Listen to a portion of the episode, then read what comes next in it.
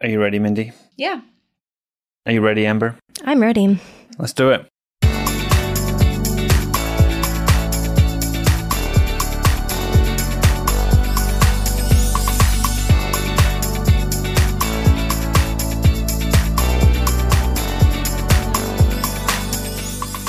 This is episode 71 of the EdTech Takeout from Grant Wood AEA. My name is Jonathan Wylie, and I'm joined by two of my favorite people today. First up, Mindy Cairney. Ooh, does that mean I'm your favorite person or Is you it didn't listen to how that was phrased, Oh, did yeah. you? You know, two of my favorite Okay. people. That's fine. Also, Amber Bridge Hey, back, ready for the attack. can't wait. Mm-hmm. As always. Yeah. Back for the what? Back for the attack, back and attack. They rhyme. Okay. Hey, this is the first episode of 2020. Is it? Yeah. Is it? We, we had an extended break over Christmas and New Year and All right. Yeah, you're right. made some life choices. Yeah, we did. We had to have a little talk. I thought you were breaking up with me. It's fine.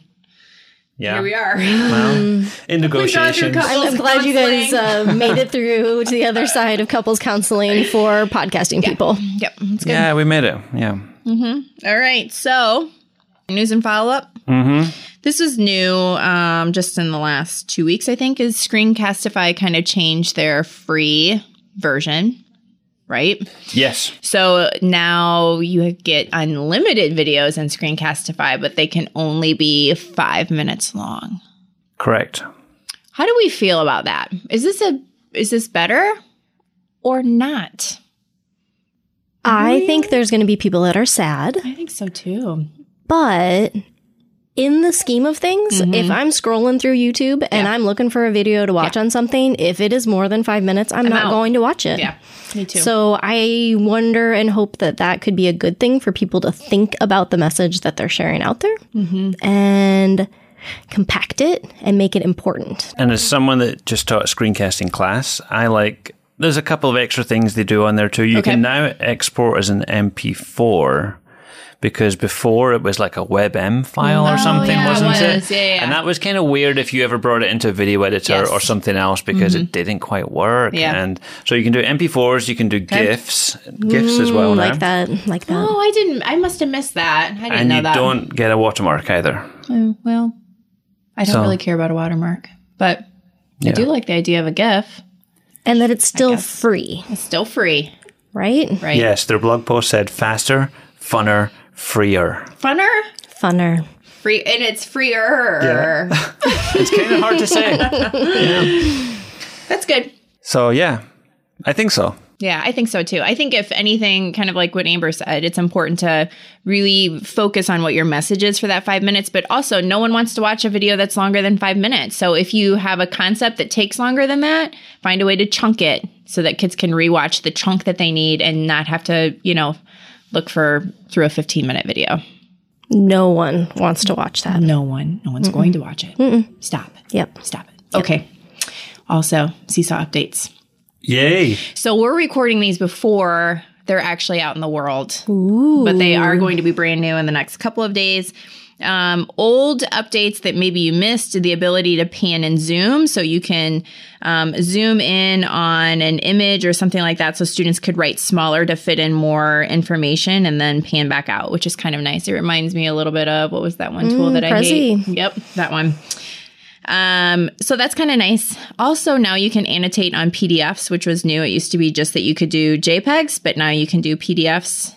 Um, so Okay, that's yeah. good. It was a it caused I think a lot of confusion confusion for people because they're like, why can't I annotate on this? Well, because it's a PDF. So that's good. Um, in the paid version of Seesaw, um, there was a draft possibility, so kids could hit draft. So they didn't post it until it was done, which was a really um, big update. Now teachers can send back a draft to students for improvements. Oh yeah. Also, only in the paid version. Okay.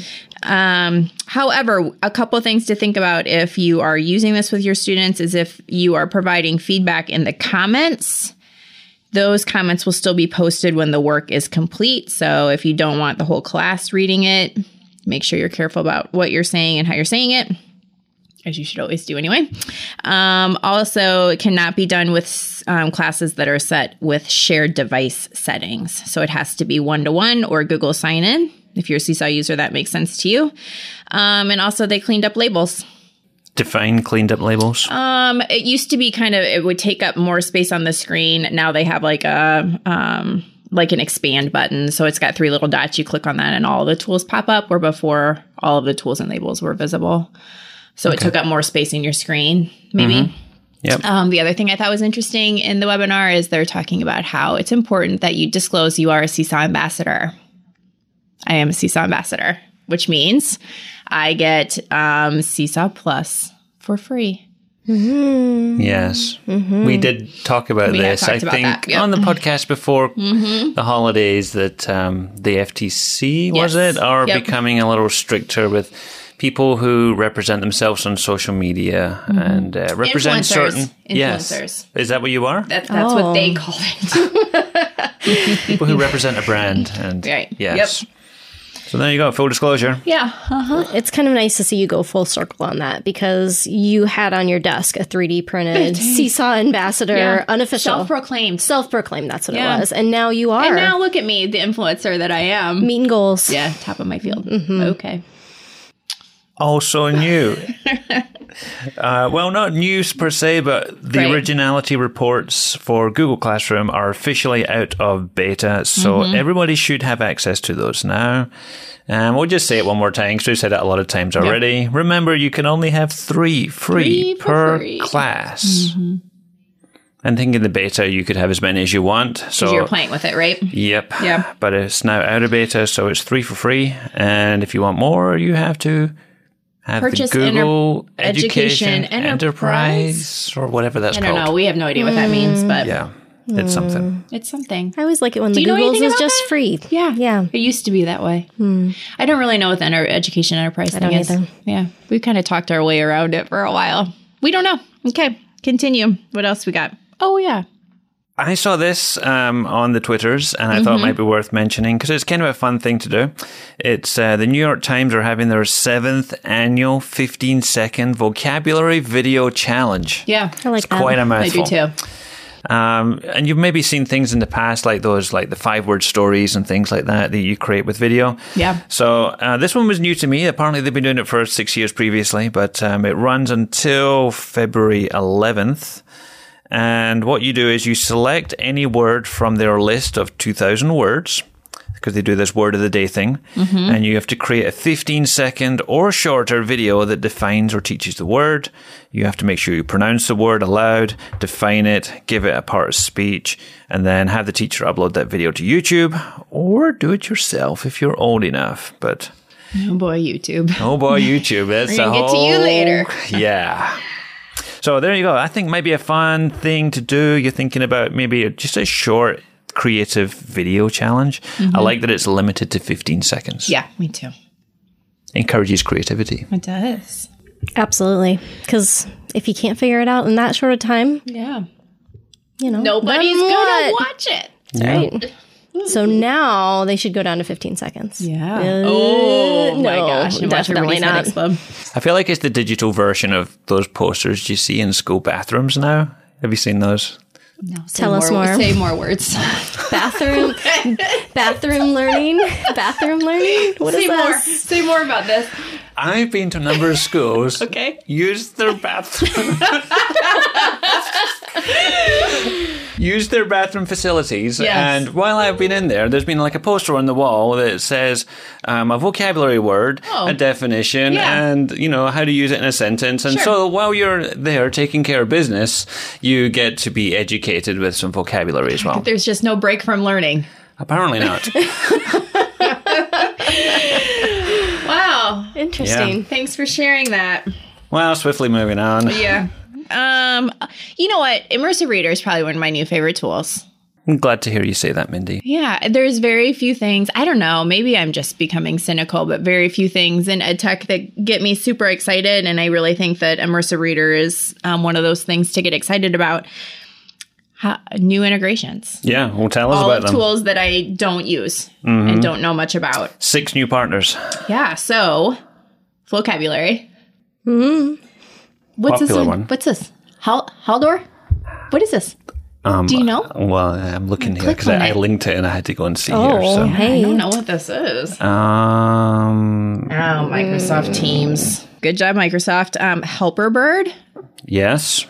Do we know anything about Helperbird.com. Helperbird? What's this? Helperbird is a browser extension that gives you features such as dyslexia fonts, Oh. changes the font and the background color, does text to speech overlays, dyslexia rulers. So it's an accessibility type of tool. But it does have a pricing thing up Oh, here. it does, huh? Not free, but yeah. if you happen to be using it already, you can also use Immersive it's, Reader it's something too. that's integrated into a paid product. Okay, itslearning, which is an LMS thing. Correct. Um, KidBlog and Pear Deck.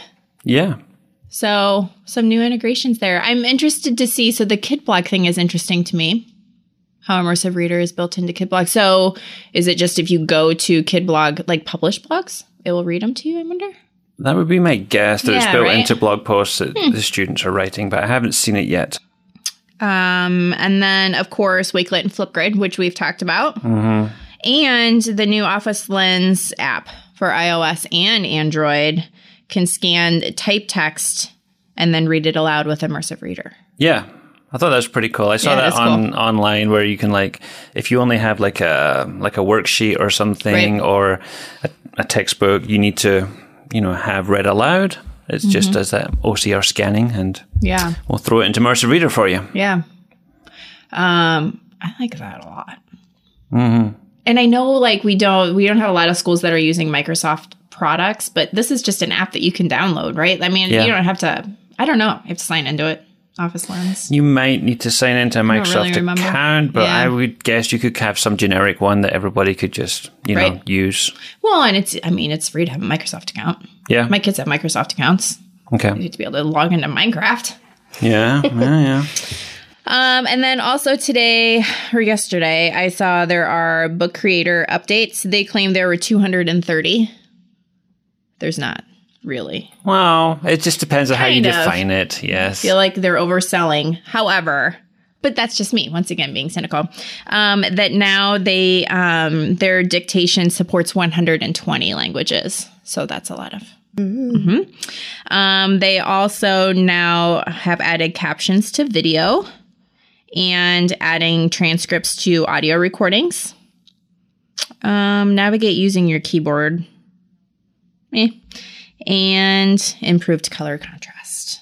So some things. Some good things. Yeah, some good things. I you know what I probably before this podcast should have looked in to see. I never remember what the pricing is behind Book Creator.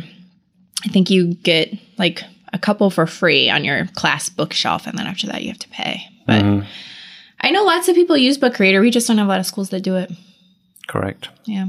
But We should change stuff. that maybe. no, you know what if we if they Start would give showing us it to more people. Yeah. Well, maybe, but I mean, yeah.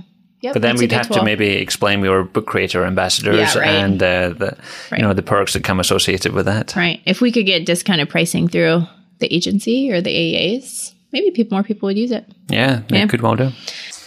All right, so that's it. That's it. That's it. List complete. Check. Up next, served to you piping hot. Main course. YouTube is changing.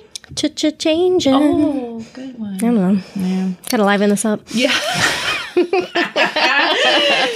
why we brought you on, Amber. Yeah, right. So I can't remember really how much of the YouTube changing we've talked about. We talked about the last time I think you were on, which was when we talked about flipped learning or flipped classrooms. Did we talk about We it? ta- I mean, we or did we brush like, that like, under the this is- rug? yeah. we we're like, kind of no, no, hinted no. at it. Yeah. Yeah. So, um, because I can't remember exactly what was said, a couple of things um, with YouTube that is changing is that um, previously you could have a branded account within your education domain, which I don't really know what that means. And we don't really, I don't know. I mean, it's To be fair, I don't really think anybody really knew why Right. they had They branded accounts it, or what they got it for, but it was useful because you could have multiple like managers Right. on like as maybe a school YouTube account, being Right. a brand account or something like that. So right. Well, now now you can't. You cannot. you can't. Or at least in an edu domain, you Right. cannot. I wonder if in the enterprise account you can. Maybe. Or I mean, I presume like even just with a Gmail account, you can. Um, okay, so those no longer exist. Yes, that's not real news per se, but that's just like, that's part of the things Right. that are going on here and part of the discussion we're going to have. Right. It's just kind of like the background knowledge. So you might have had a Branded account and received an email that said your account is going to be erased or deleted. And so um, you could have filed for an extension, which I think is up in July. Is that right? You could have we- filed for an extension. That started. So you're in extension period right now, time. Right Yeah. now. Yep. So if you haven't already kind of come up with a solution, your time is starting to dwindle away here. Um, and so that's where our conversation kind of started. Also, um, because of some YouTube mm, privacy concerns, Concerns, I was going to I got say. sued. Yes. YouTube got sued. Legislation. Well, yes. no, they did not get sued. They didn't even no. get sued. The They got fined. Yeah. There was a complaint made to the Federal Trade Commission Right. about some of the ways that YouTube handles data and it Mm-hmm. Right. is in breach of COPPA because it's technically collecting data from un- kids under 13. 13. Yes. Right. And serving personalized ads against those users. Mm-hmm. Um, and YouTube was just kind of probably turning a blind eye to that, Yeah, really. sure they and were. Not really doing much Like, about that. yeah. Yeah. We'll Just, deal with that know, if it yeah. comes up. We'll ask for forgiveness, not for permission. It came up, so now they had to deal with it. So, because of that, they've created a new video setting inside um, YouTube. Actually, two, I guess. One is made for kids. One is actually, I think there's three because it's like made for kids, not made for kids, and then like a General audience, General. is it that one? there. Yeah. Well, so they've talked about doing a mixed audience setting, but I don't think it's there yet. No, Okay. not that I've Um, seen they anyway. put in a request for that is one thing that I've read, but Yes. that has not been approved at this point. Okay. Um. So when you are um, creating videos, you have to choose Right. one of those. And any videos that you have, YouTube probably has gone through your videos and already put a setting on that. Yeah, they're The using that have or whoever, Yeah, the yeah. AI to determine through all of their little marks if it is content that's made for kids. Mm-hmm. And you have to decide as the YouTube user if you're going to do that per video or set it at your channel setting. And so you could either change those at your channel, which means you don't ever have to worry about that again. They're all Right. going to be marked with the default of whichever you choose, Mm-hmm. or go in video by video and mark it, which is really not that big of a deal because it's in the upload process. Like right there on the first page, you just choose if it's content made for kids or not. Right. Which I guess where Amber and I's um, problem ran into is with Think, Make, Innovate. We make all of this content for schools and for kids. Um, and so we kind of had to really have some serious discussions about what are we going to do because we didn't. So some of the um, issues with having just content for kids is that from what we understood, it wasn't going to be searchable. Right. Like you weren't going to be able to put in like a video content idea and have one of our made for kids videos pop up. Absolutely. So why would we put anything out there if people can't actually find, Find it? Um, because YouTube's search is like the biggest search there is in the world, right? Absolutely. Like everybody's using it. So, um, and the other thing that we read about, what we still haven't seen, is that you couldn't put those videos into a playlist. right.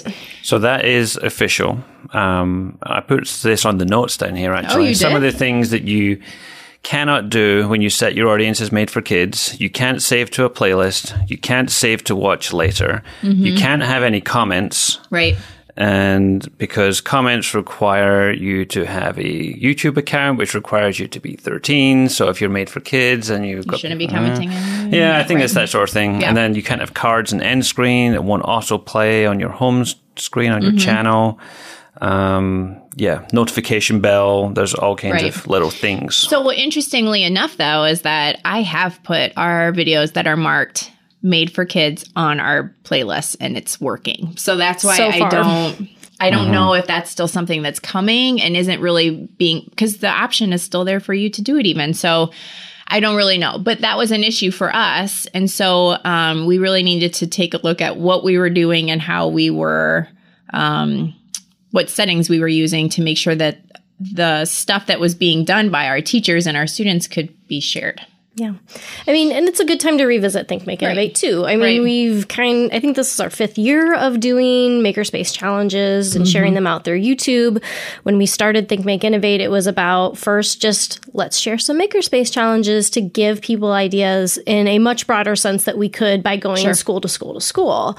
And then we're like, hey, these kids are really awesome. We should highlight and show these student makers. Mm-hmm. And so, kind of having the two parts to our episode of the Makerspace Challenge that we introduce and then showcasing the student makers has been a nice compliment and also to really shine a spotlight on our area schools and Absolutely. show how awesome some of the work that's going on in there is. I mm-hmm. mean, Right. we want to try to help tell those stories as much as we can in our role. Mm-hmm. Um, so it's a good time to revisit it Right. and kind of think about, well, we want people to find the challenges. Right.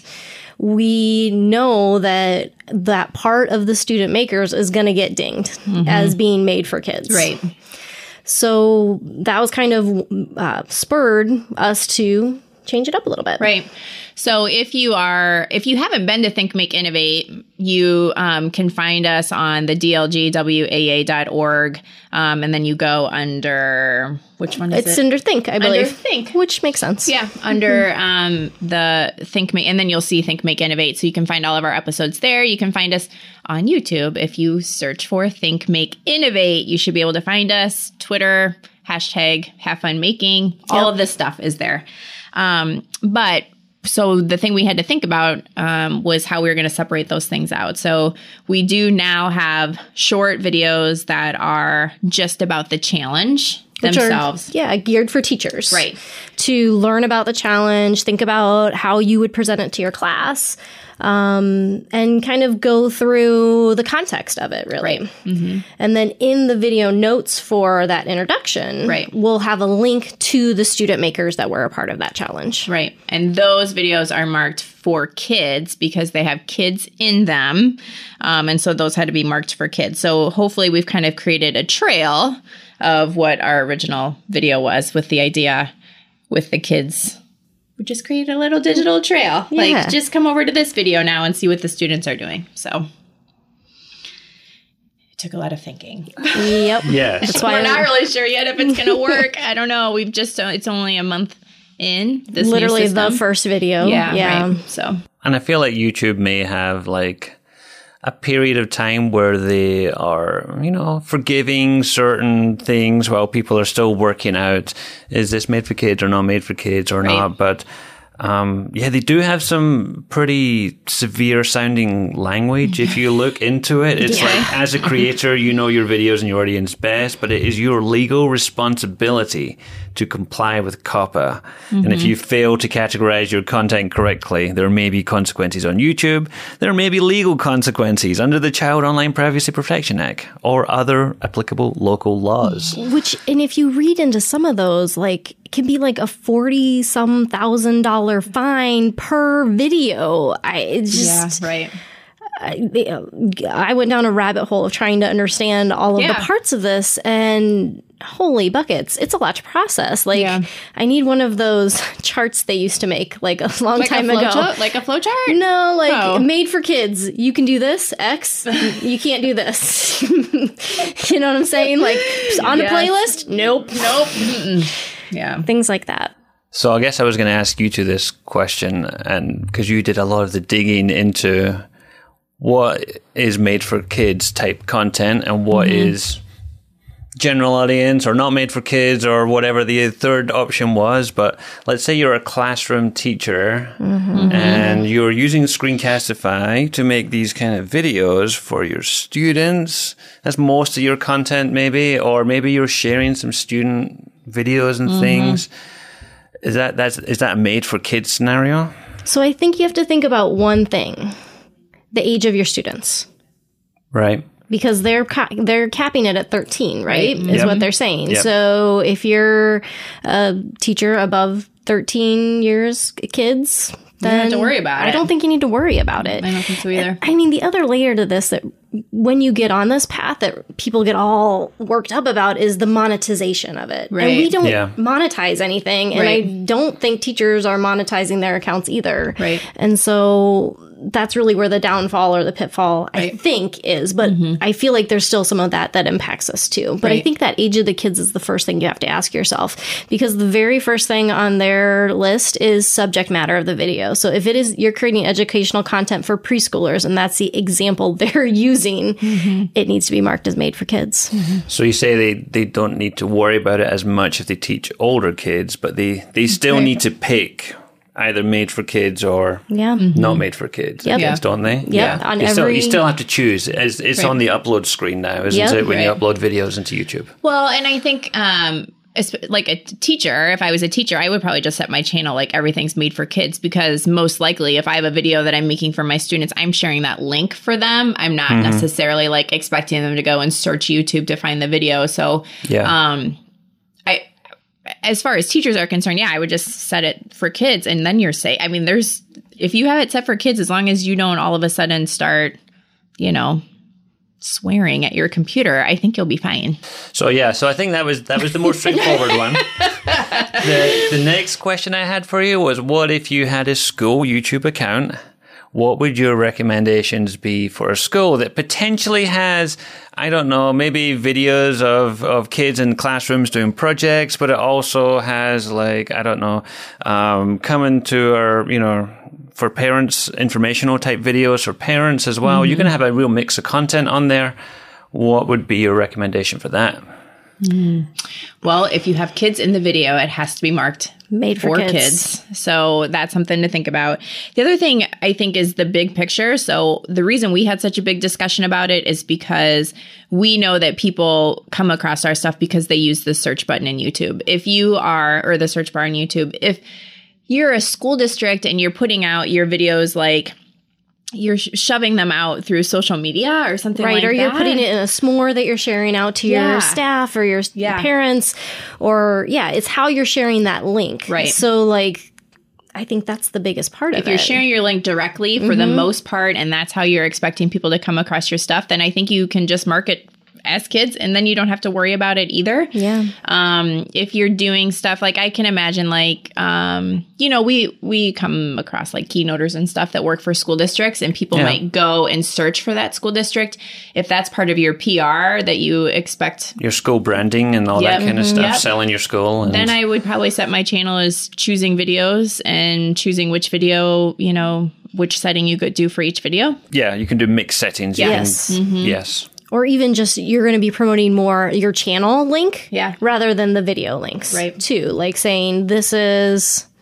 Grant Wood mm-hmm. AEA or Yeah. school district and come to our website or come to our YouTube channel Right. and then you'll find their videos there. Right.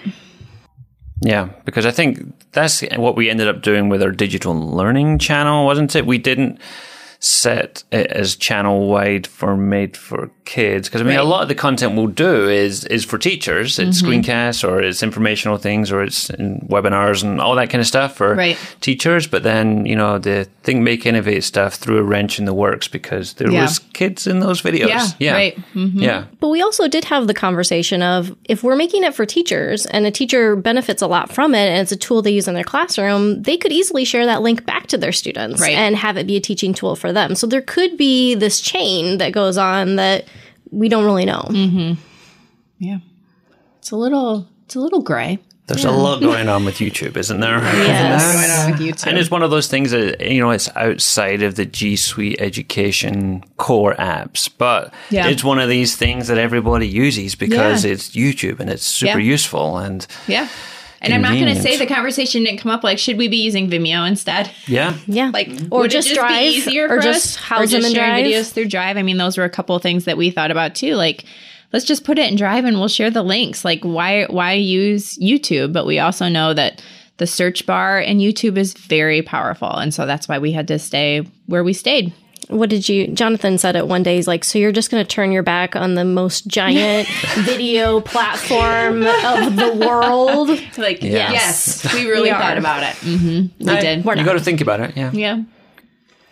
And I think a lot of those things even you know different things that we were incorporating in there come up in those flags of made for kids like Mm-hmm. Yeah. i think another one is like are you using toys Mm-hmm. well some of our makerspace stuff could be looked at as toys STEM Uh, toys, yeah, STEM for sure, yeah. uh, that could be used in the classroom and Yeah. so could easily come up as a flag for that Yeah. if we didn't set it appropriately. Right. Like I think back to some of the early introductions, like I'm looking at Dash right now where Yeah. Jason is playing cards with Dash Yeah, and right. he loses his shoes. And I'm like, well, you know, that's going to be made for kids. And we right. were truly designing it in those early ones to be played right in front of a classroom to get started and Mm-hmm. Right. get inspired. So, Yeah. yeah. So I guess the message here is if this is all new to you, Yeah. we apologize for Yeah, dumping right, all dumping this all on of it. you. But yeah, this is something I think teachers and schools need to be aware of. Uh, if you've had these conversations and come up with amazing solutions that we haven't yet thought of, we'd love to hear Mm-hmm. Yeah, from we you. would Yeah. because we really grappled with it for a while. it's a real kind of ethical dilemma type of thing Yeah, here. right. Yeah. Um. Okay. Anything else about YouTube? Did we cover it all? I feel like we covered it I don't all. think we solved the world's problems, but at No. least we've It doesn't sound on the face of it that this is a complicated issue, but Right. it just depends on what side of the fence Right. you're on and what kind of content you're making. That's but right. Yep. Definitely give it some consideration. Yeah, for sure. All right, up next, my favorite part of the show, it's tech nuggets. Me first? Okay, that's Sure. what that means. All right, so I don't know that I would call either one of my nuggets today tech. Uh oh. Um, so one of them actually comes from Amber Bridge, sitting to my left. Um, she shared this idea with me um, where it was a well, actually, I think the purpose of the blog post was to sh- um, show how you could um, do professional development with your teachers um, if you're in a coaching role or administration of some sort. And um, this blog post showed a Wakelet where the images were QR codes. And those QR codes were um, links then to blog posts or some sort of learning around a topic, which I thought was super interesting because I said to Amber, like, well, why wouldn't you just use a link? And she said, well, you don't have to put the, nobody has to type the link in, you just scan the QR code. Ah, okay. And it was also gave you the access to that Wakelet board. So as you're doing more So once you research, got in there- you could keep adding to that research Right. collection as well. Yeah. Because every Wakelet board generates a QR code as well. doesn't Yes. it? Right. Yes. Yeah. Interesting. Okay. Oh, yeah. That's an interesting Something idea. different. Yeah. We, I mean, I feel like Immersive Reader and Wakelet and Flipgrid and Seesaw, anything Google, those five things are my, those are my five. Your go-to. Yeah, right. Yeah. And so anytime they something a little bit different about those, like way to use them differently, I find that interesting. Yeah. So thanks for sharing that with me, Amber. No problem. Mm-hmm. A joint nugget. Sure. You shared that nugget between you. Yeah. Just half a nugget. Are you double dipping here? Yeah. Oh right. boy. All right, so uh, let's move on to my nugget, which is called Video Ant. Yep. Now, I was lucky enough to be in Miami last week for FETC, and this was one that Kathy Schrock shared at FETC. Uh, you might remember there used to be, or there still is, there's a platform called Video Notes. Do you remember that? Where Yeah. you put the YouTube video in and you take notes next to it Dead. and it would timestamp it. Well, it's not dead. It It kind of. is dead. It is, isn't it? I've tried it's going to dead. it. It's got a different URL now. Oh, all right. it kind of relaunched and rebranded, and now, And you, have, you to have to pay for it. Have to pay for it, yeah. Of or you get like so many for free, and then you have to buy extra videos to to have. So Yep. this would be um, for those people who um, maybe didn't. Uh, See the end of video notes coming Mm-hmm. too soon. It's called Video Ant, and it was created by the University of Minnesota. Mm-hmm. And basically, it, it does a similar type of thing. It lets you take notes next to a video, Mm-hmm. and it will have those um, down the side, and it'll put little annotation markers on the video for uh, where your where your notes were taken. Um, so yeah, similar idea. It works on the web. It doesn't link up with a Google Doc like Video Notes did, but um, it just lets you add um, annotations or comments to web-hosted video. So you just paste in the link. It lets you keep all your videos together in this place. If you uh, create an account here, they call those your ant farm. Mm. Yeah, because you have your all your video ants in, in one place. Yeah, you can share your annotations in a variety of ways with just a link if you want. So maybe if you um, wanted students to look at a video for homework or something, and then they were you wanted to make sure that they did actually watch it and take some worthwhile notes on it, mm. they could submit the link to their video ant as well on hmm. there. So yeah, just something a little bit different. Um, if you're looking for a discussion around a video, it's not collaborative, but then never what video notes was not collaborative Right. either. Yeah. Good one. So thanks, Kathy Schrock. Okay, so my next one is somewhat self promotional. I love that. Wow, shocker. Yeah. so um I I kind of had a hard time with tech nuggets this week and so I was like, you know what? I um did this thing and I'll just share it out and see if anybody can get any use out of it. So um I had a school district who's been reading Launch by AJ Juliani and John Spencer. And which is a um, great book. Great it read. is a great book. So it's all about design thinking and how to um, work through the different steps of design thinking with your students and has lots of examples. And I think it's just a really usable book for educators, um, for educators. Sure. Yep. So, um, one of the things, though, when I was reading through it was, um, again, was looking at each one of those steps and thinking about, well, my goodness, you can't just start the beginning of design thinking and imagine that you and your students are going to be successful if you haven't built some of those thinking skills um, and some of that community within your classroom first. So I, as I was looking through the different um, phases of this, I started thinking about instructional strategies um, and different things that teachers could do with their students to kind of um, build up some of those muscles. And um, I believe that I've shared this site before, and I can't remember what the name of it is. But if you look at that doc, all of those instructional strategies actually come from it's something with social studies. I feel like I know I can't remember what the name of the um, site is, but it has all of these great instructional strategies, um, and they all like step by step of how to do it with your students. And so I just kind of organized those by the different um, phases with the launch cycle. So maybe you'll get some use out of it. Um, and so we'll link it in the show notes and I don't know, take a look at it, see if it helps you. It's a really cool doc, and you should check it out. There's lots of good gems in there and lots of good resources. There is a lot of good stuff in there. Yeah, I was just getting lost here, clicking on links and things. But yes, hard work, Mindy. Well, you know, I don't know that anybody's ever looked at it, but there it is. It's just been looked living at in my drive. Thanks. Amber looked at it. I shared it with her and was like, what do you think of this? Um, And I said it's brilliant. well, I don't know if it's brilliant, but it might be useful. I don't know. Okay. Something else that might be useful. Um, I'm going to throw this in there because I know Mindy is a fan of math manipulatives. Mm, I am. This one was shared at FETC2. It's called Polypad Virtual Manipulatives. It's from mathigon.org. Okay. And they have a number of uh, virtual manipulatives and things you can put in here. So we've got things like uh, polygons, we have number tiles, and uh, we have number bars, we have fraction bars, which I think are always useful. I don't really know what algebra tiles are, but they have algebra tiles on there too. Okay. We didn't do those in fourth grade. Algebra tiles. I'm interested. They, they got have tangrams. they have tangrams and pentominoes. Uh, you They can have al- exploding dots. I don't know what that means, but I'm in. Yes. They've got like uh, protractors, they've got inking tools, Nice. and uh, you know this whiteboard that you can draw and stuff on here. So For all the it- math people. for all the math people. Oh yeah, so that's what I was trying to do on the fraction bars. For instance, if you select like two halves, you can uh, drag Make it a whole. out to the right and make it like three halves, or you know, you can do some improper fractions and things too. Hmm. Same with the number tiles.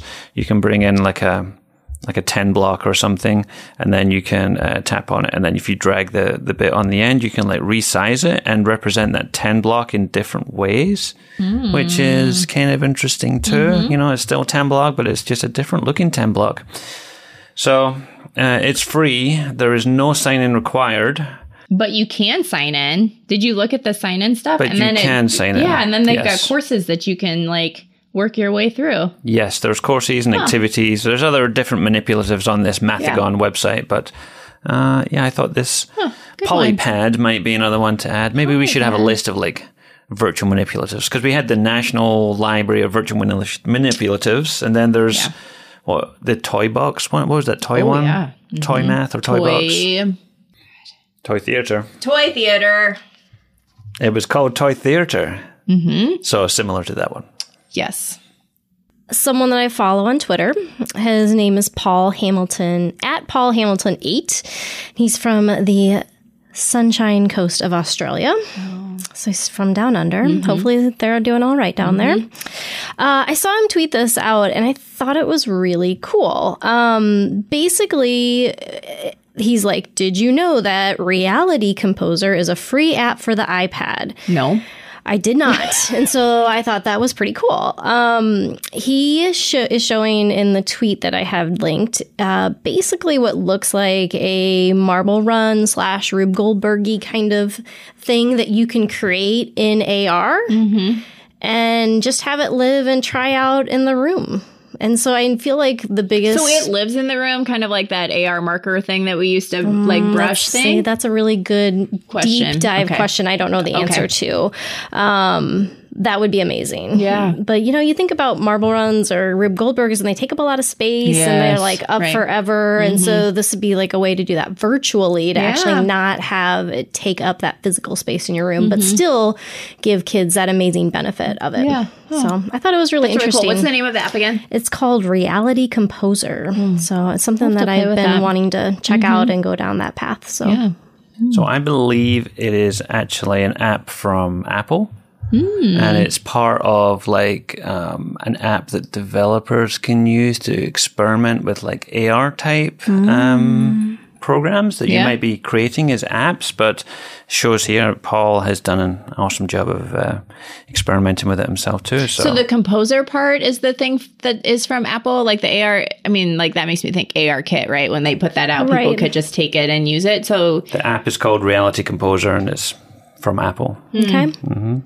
Interesting. But it's a, it is free app for sure. Yes. okay. Might be worth Something to check experimenting out with. a little yeah, bit more. I'll definitely. have to take a look at that, and see what's going on there. But he's really interesting to follow online too. Hmm. Shares out a lot of He is cool a- stuff. inspiring things. For Yes, me. he does. I Nice. follow him too. This is following him now. Opening up Twitter. I love to be on there. Okay.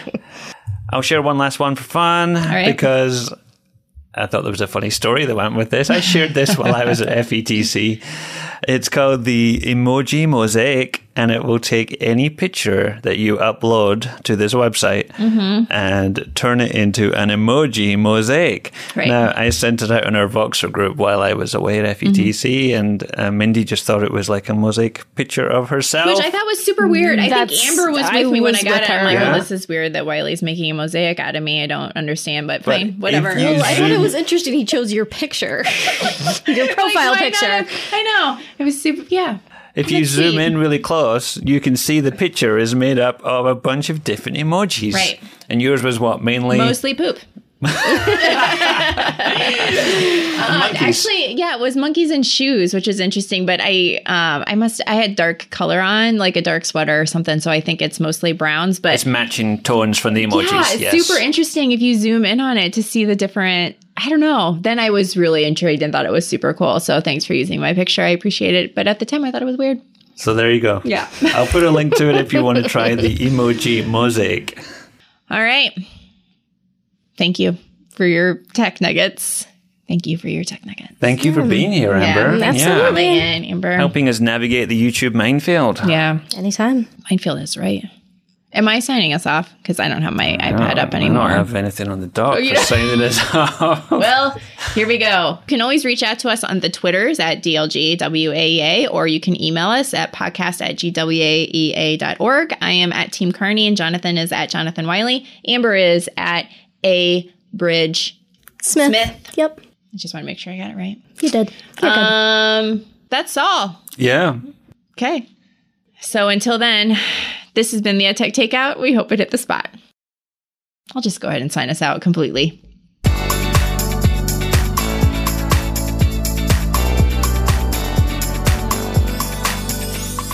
For more information on today's episode, please visit dlgwaea.org slash podcast